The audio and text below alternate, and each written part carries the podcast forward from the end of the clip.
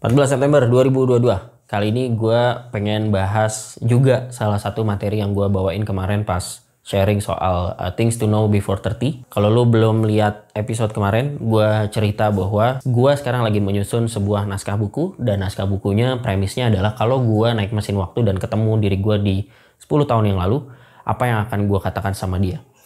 Buku ini adalah hal-hal yang akan gue sharing ke diri gue di 10 tahun yang lalu. Salah satu yang gue share adalah terasa tidak ada progres tidak sama dengan tidak ada progres sama sekali. Jadi biasanya kita di usia 20-an karena kita lagi lagi coba eksplorasi diri, lagi cari jati diri, lagi coba sekarang kemari, lagi belajar sama orang dan lain-lain, kayaknya berasa hidup kita nggak ada progres.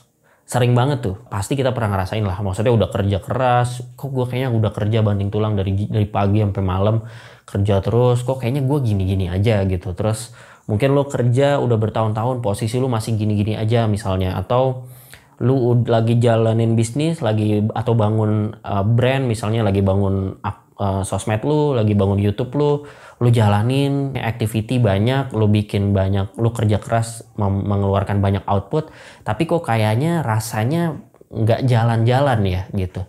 Kayaknya jalan di tempat gitu nggak nggak ada progresnya. Nah yang gua pelajari adalah sering kali terasa atau ketika kita merasa tidak ada progres itu sebenarnya tidak sama dengan tidak ada progres. Artinya ketika kita ngerasa nggak ada progres belum tentu sebenarnya kita lagi jalan di tempat. Bisa jadi sebenarnya kita jalan tapi nggak berasa. Nah ini gue nemuin juga ilustrasi yang menurut gue menarik. Ada dua ilustrasi sih yang menurut gue menarik, uh, yang scientifically proven gitu. Yang pertama adalah tentang uh, melting ice point, titik cairnya es. Ini ada di bukunya Atomic Habit James Clear. Jadi James Clear cerita ya karena dia di Atomic Habit itu cerita tentang bagaimana habit itu sangat bisa habit kecil bahkan sangat bisa berpengaruh kepada hidup kita dalam jangka waktu yang panjang. Salah satunya dia cerita adalah tentang titik cair es. Jadi es itu kalau di kalau di US kan pakai derajat Fahrenheit ya. Kalau di Indonesia kan kita pakai derajat Celcius. Kalau derajat Celcius kan titik leleh tuh gue nggak tahu ya. Jadi es yang bentuknya es itu ketika meleleh jadi air itu kalau di Fahrenheit itu di 32 derajat Fahrenheit. Ketika es dipanasin dia ada di derajat 27, 28, 29 itu esnya nggak cair. Padahal udah dipanasin nih gitu. Jadi ketika dipanasin dia nggak mencair cair nanti dia baru cair di titik 32 derajat Fahrenheit baru tuh tiba-tiba langsung mencair semua gitu. Tapi di derajat-derajat sebelum itu walaupun udah dipanasin seakan-akan kayak nggak nggak terjadi sesuatu karena memang nggak mencair sama sekali gitu. Nah ini yang secara apa namanya secara saintifik bisa jadi salah satu contoh ketika ketika dipanasin kok kayak nggak ada apa-apa padahal sebenarnya prosesnya lagi terjadi di dalam esnya gitu pencairan itu lagi terjadi perubahan bentuk dari es ke air itu lagi terjadi tapi baru akan kelihatan ketika nyampe ke titik 30 derajat Fahrenheit gitu baru kelihatan mencair gitu. Jadi pas kita perhatiin di derajat 31 derajat 30 derajat 29 derajat kok kayak nggak ada apa-apa gitu. Nah itu mungkin mirip dengan kita ngelihat hidup kita sekarang gitu. Kok sekarang kayaknya nggak ada apa-apa. Padahal bisa jadi sebenarnya hidup lu lagi jalan lagi progressing tapi memang hasilnya belum akan kelihatan sekarang gitu. Itu contoh satu. Contoh kedua adalah cerita tentang pohon kurma. Jadi pohon kurma itu kan adanya di padang pasir gitu ya. Adanya di padang pasir sehingga secara biologis si pohon kurma itu pasti harus bisa mencari sumber air. Nah, tapi karena di padang pasir, makanya memang pohon kurma itu akarnya menunjam jauh ke bawah gitu karena mereka harus bisa tuh mencari sumber-sumber air di bawah tanah. Kalau secara perkembangan sebenarnya biji kurma itu ketika dia ditanam kemudian dia muncul dia akan menumbuhkan akarnya dulu ke bawah selama bertahun-tahun. Jadi kalau kalau kita lihat dari atas tanah itu mungkin kelihatan si pohon kurmanya itu kayak nggak bergerak, nggak tumbuh-tumbuh gitu sedikit aja numbuhnya gitu kayak kelihatannya kok segitu-segitu doang gitu. Padahal sebenarnya dia lagi numbuhin dulu di bawahnya nih, akarnya dikencengin dulu ke bawah gitu. Karena dia harus bisa nyampe ke sumber air gitu. Ketika dia akarnya udah tinggi, udah kenceng, udah kuat, udah bisa nyampe sumber air, baru tiba-tiba di atasnya tumbuhnya langsung uh, meledak gitu pertumbuhannya di atas tanah. Jadi mungkin sama dengan ilustrasi yang es tadi bahwa ketika kita lihat di masa-masa awal kelihatannya kayak nggak ada pertumbuhan. Padahal sebenarnya dia lagi bertumbuh gitu. Cuma nggak kelihatan di depan. Ketika sampai ke satu titik di mana pertumbuhannya udah cukup kuat dia tiba-tiba langsung meledak pertumbuhannya. Langsung uh, tinggi ke atas gitu. Langsung tinggi ke atas langsung bisa berbuah dan lain-lain. Nah itu itu pohon kurma tuh cara tumbuhnya juga seperti itu Nah, menurut gua hidup kita mungkin banyak yang kayak gitu juga, apalagi di usia 20-an gitu bahwa mungkin kita ngelihat hidup kita kayak terasanya nggak ada progres. Ini dengan tentu dengan asumsi bahwa kita juga kerja ya. Maksudnya nggak juga lu males-malesan terus ngerasa kok hidup gua nggak ada progres? Ya nggak ada progres lah nyet. Kalau lu harus kerja juga gitu. Jadi dengan asumsi kita kerja keras mengusahakan memaksimalkan usaha yang bisa kita lakukan tapi kerasa nggak ada progres ya percayalah sebenarnya progresnya lagi jalan. Tapi uh, mungkin meledaknya tidak sekarang gitu. Mungkin butuh waktu bertahun-tahun dulu gitu. Ini sama juga dengan yang gue rasakan misalnya karena gue membangun kita bisa dari awal juga.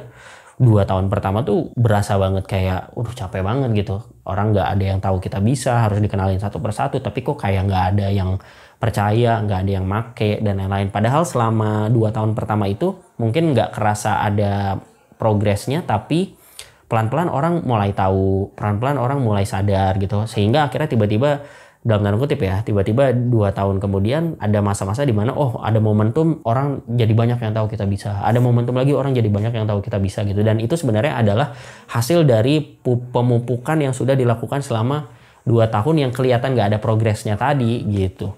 Pun hal yang sama lu bisa lihat lah di konten-konten kreator atau influencer yang uh, lu ikuti gitu biasanya konten kreator juga punya pattern yang sama gitu.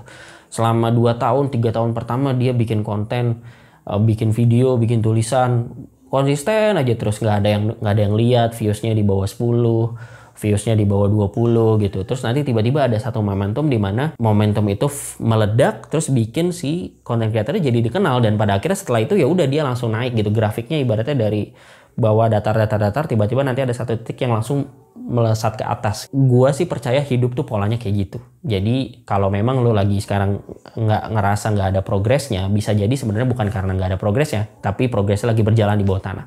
Nah paling kan pertanyaan juga, misalnya orang ya udah jadi gimana bang biar ya oke gue setuju dengan itu, tapi gue tetap pengen ngerasa ada progres supaya gue tetap bisa tahu gue melangkah di jalan yang benar kan kasar gitu. Nah menurut gue kita bisa set kemenangan-kemenangan kecil sih atau kriteria-kriteria kemenangan-kemenangan kecil supaya kita selalu ngerasa bahwa kita menang juga gitu. Ada kemenangan-kemenangan yang kita dapatkan selagi kita menanti kemenangan besar yang kita harap-harapkan gitu. Jadi mungkin misalnya nih contoh kalau misalnya lo bikin konten ya mungkin kalau patokan lo adalah followers itu nggak bisa dikontrol gitu tapi kita bisa aja bikin patokan ya udah yang penting gue achievement gue adalah dalam sebulan gue bikin empat konten secara konsisten misalnya kayak gitu dan ketika achieve itu ya lu udah achieve gitu. Lu udah ngerasa bahwa oh gue I make progress gitu kan. Gue bikin progress dalam perjalanan gue gitu. Bahwa nanti ada result yang kita harapkan yaitu yang mesti sabar gitu. Menanti sampai titik ketika akar lu udah kenceng gitu kan. Atau ketika titik cair es lu udah nyampe gitu. Baru kemudian nanti itu akan nyampe. Halo teman-teman, sebelum lanjut, gue mau terima kasih sama lo yang udah growing bareng podcast Subjektif. Sejak awal, gue bikin podcast ini buat jadi wadah anak-anak muda Indonesia, kayak lo dan gue, mengembangkan dan memaksimalkan potensi diri, supaya kita bisa bikin dampak yang keren di kehidupan dan karir kita masing-masing. Makanya, gue seneng banget kolaborasi bareng Cakap yang support episode ini. Cakap adalah platform belajar bahasa dan upskilling secara dua arah. Udah ada lebih dari 2 juta pengguna terdaftar yang menggunakan Cakap untuk belajar bahasa Inggris, Korea, Jepang, dan Mandarin. Gue setuju banget sama obrolan Tommy Yunus, CEO Cakap, dan Pak Gita Wiryawan di podcast Endgame. Tadi kembali ke future ya, bahwa memang language ini is a new passport, Pak. It's the passport most underrated passport. Gak usah sungkan untuk bisa ngomong Jawa, ngomong Sunda, ngomong Batak, ngomong bahasa Indonesia, tapi ya mbok, kalau bisa belajar juga bahasa Mandarin, bahasa Prancis, bahasa Spanyol, Itali, Inggris, I think that would be really cool kalau kita bisa menginternasionalisasikan diri. Di Cakap, lo bisa belajar bahasa dengan efektif karena bisa berinteraksi langsung dengan tutor via video call, bisa dapat feedback sehingga tahu apa yang harus diperbaiki, dan jadwal belajar yang fleksibel dan banyak pilihan. Ada tiga jenis kelas yang bisa lo pilih, cakap private, cakap semi-private, dan cakap chat. So, ayo level up kemampuan bahasa lo di cakap Saran gue, lo bisa mulai dengan ambil placement test cakap untuk mengukur level kemampuan bahasa lo saat ini cuma Rp5.000 aja. Pakai kode voucher cakap subjektif atau langsung klik bit.ly slash cakap subjektif. Cakap, siapa cakap, dia dapat. Cakap. Now, back to the show. Itu sih menurut gue yang bisa kita ambil ya dari ini salah satu yang gue share juga. Dan uh, gue juga ada dapat email juga dari salah satu salah satu pendengar dan ini dalam bahasa Inggris karena dia email pakai bahasa Inggris. Coba kita baca ya. Jadi ini juga emailnya mungkin dia email itu 2-3 tahun yang lalu. Dan gue bacain email ini kenapa? Karena sebenarnya kan bahasan kita soal progres gitu ya dan uh, gue ingat teman gue ini pendengar juga pendengar subjektif ketika dia juga lagi galau tentang sebuah masalah lah. Dan dia sharing ke gue dan kita tektokan via email gitu. Dan ternyata sekarang dia udah ada di titik yang lebih oke okay dan itu terjadi karena mungkin pada saat dulu nggak kerasa ada progres gitu. Padahal progresnya lagi berjalan. Gue coba bacain emailnya. Kayak bahasa Inggris nih ya. Jadi gue bacainnya pakai bahasa Inggris. Hi Kak Iqbal, I don't know if you still remember me, but I am the one who emailed you two or three years ago I don't really recall asking for some advice about my situation then. I graduated from university two years ago. Now I am in Thailand pursuing master's degree all thanks to you. Oh, actually it's been only three weeks. Oh ternyata baru nih dia uh, kuliah S2 ya. I've been listening to podcast subjective a lot for the past two years. The old episodes somehow are still relevant and though you do not up upload as often as you did two or three years ago, I am still your number one listener. Thank you. Thank you so much for staying this long. I listened to your concerns about how podcast growth in Indonesia is madly increasing, but somehow the quality is questionable. Not all, but majority.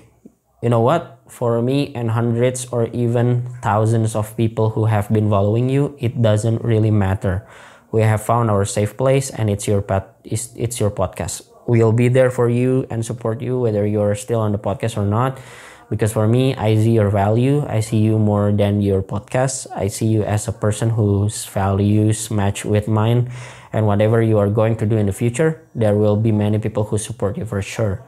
I don't know if this even means anything to you but i feel like i need to say something because believe it or not me being in thailand and getting full scholarship will never happen if it's not for if it's not because of your advice and your shared values on the podcast.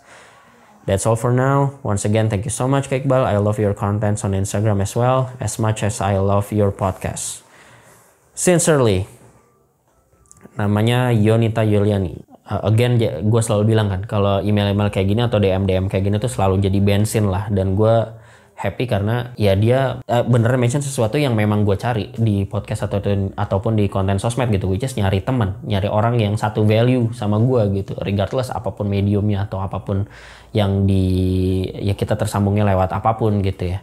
Dan dia specifically bilang ya bahwa kita satu value ada value yang mengikat kita dan itu yang bikin kita jadi teman dan gue happy banget. Thank you. Thank you so much. Dan yang lebih happy adalah ya tadi bahwa kalau gue cek lagi di email ya dua tahun lalu berapa ya? Di tiga tahun lalu kalau di email ya.